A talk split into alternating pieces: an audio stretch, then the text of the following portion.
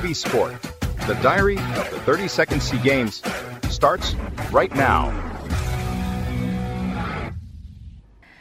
Good evening, everyone, and welcome back to Daily 10 Minutes of BPTV Sport with me, The Wang, and we are coming to the final days of SEA Games 32. Today news will bring you some personal interviews of athletes after winning medal as usual, and we will have football, then fencing, wrestling, and taekwondo, and of course, it can only be a diary of SEA Games 32 with daily updates on the medal tally and side story. Especially, I have two stories to tell about how Vietnamese players fight through their pain to achieve medal. Now let's get into the detail.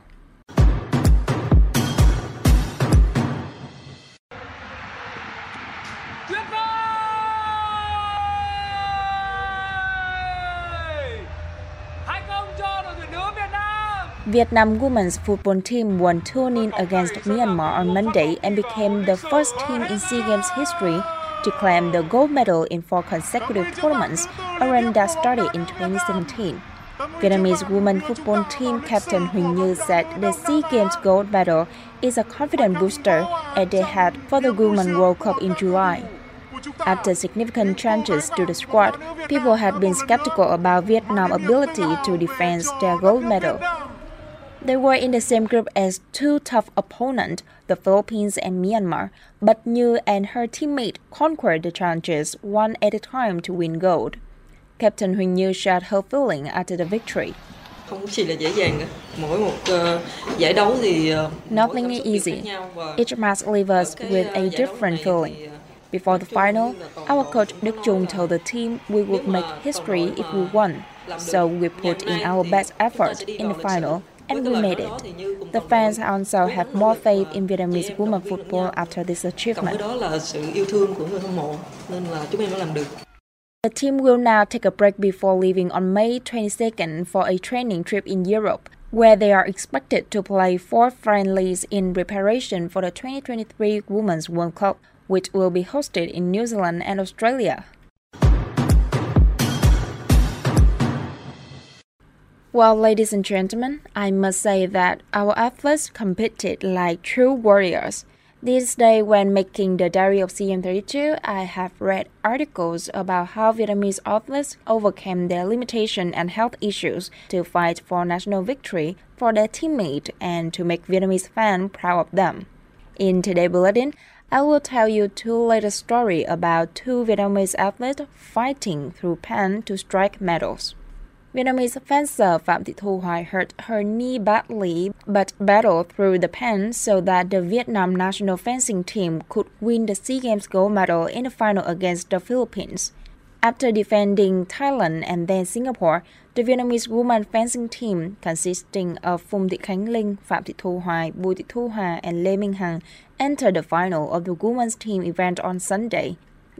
Played continuously scored to help Vietnam gain the upper hand.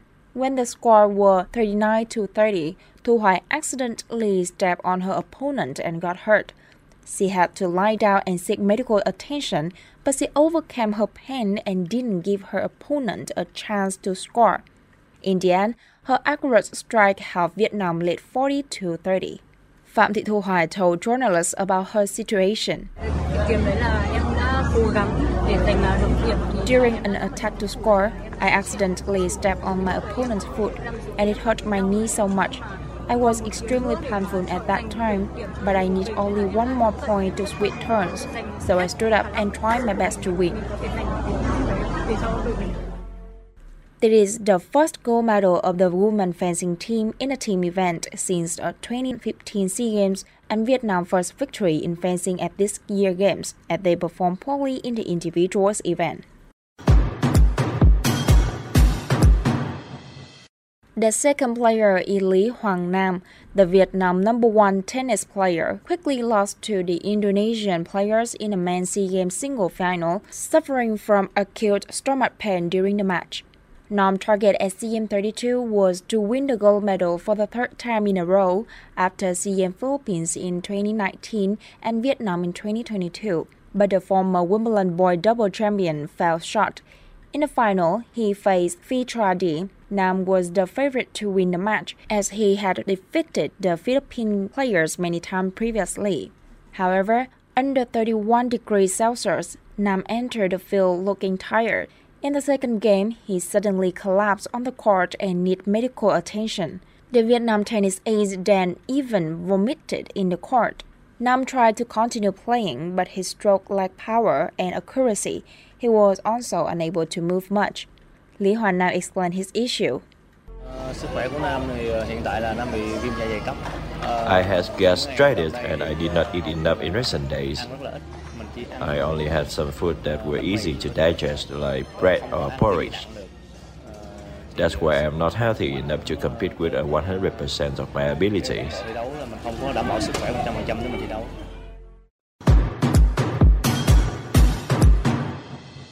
Wrestlers from Vietnam swept gold in all six categories that they took part in in May 15. As the host limited the number of events that participating countries could register in a regional spot, Vietnam sent six competitors to the Women 10 freestyle competitions, including Mỹ Hạnh, Mỹ Trang, Đặng Linh, Diệu Thương, Ánh Tuyết, and Nguyễn Xuân.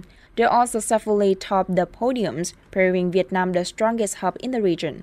Nguyễn Thị Xuân told reporters about her gold medal in the women 50 kg category.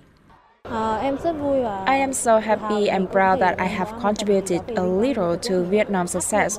As defending champion, I was under pressure like many athletes, but I had to overcome it to win. Judo artists also had a brilliant day with four girls from four finals. The champions were Olympian Nguyễn Thị Thanh Thủy in women 52 kg, Lê Anh Tài in men's 90 kg, Hoàng Thị Tình in women 48 kg, and Nguyễn Nhạc Như Anh in women's 44 kg. Among them, Tình was a highlight as it was her third goal in the third games. Her first goal, however, was in Kuras in 2019. The judo teams had won seven goals from both performance and combat event. It was double what they expected. The athlete did better than expected in all the martial arts. Phạm Đăng Quang champion in the men's 63 kg taekwondo and Vũ Thị Thanh Bình in the women full contact live stick lightweight. Quang's medal was the 120th goal of Vietnam, which helped the delegation to complete their target set prior to the SEA Games campaign. Phạm Quang Đăng delighted to share his joy of victory to the journalist. Trong những kỳ SEA Games trước em đã I lost in many previous SEA Games and I was defeated by Thailand fighters in the latest three tournaments. I took to the games at a medal race between Vietnam and Thailand and I won. I am proud of myself for bringing the victory to my country. For me, this is also a sweet revenge.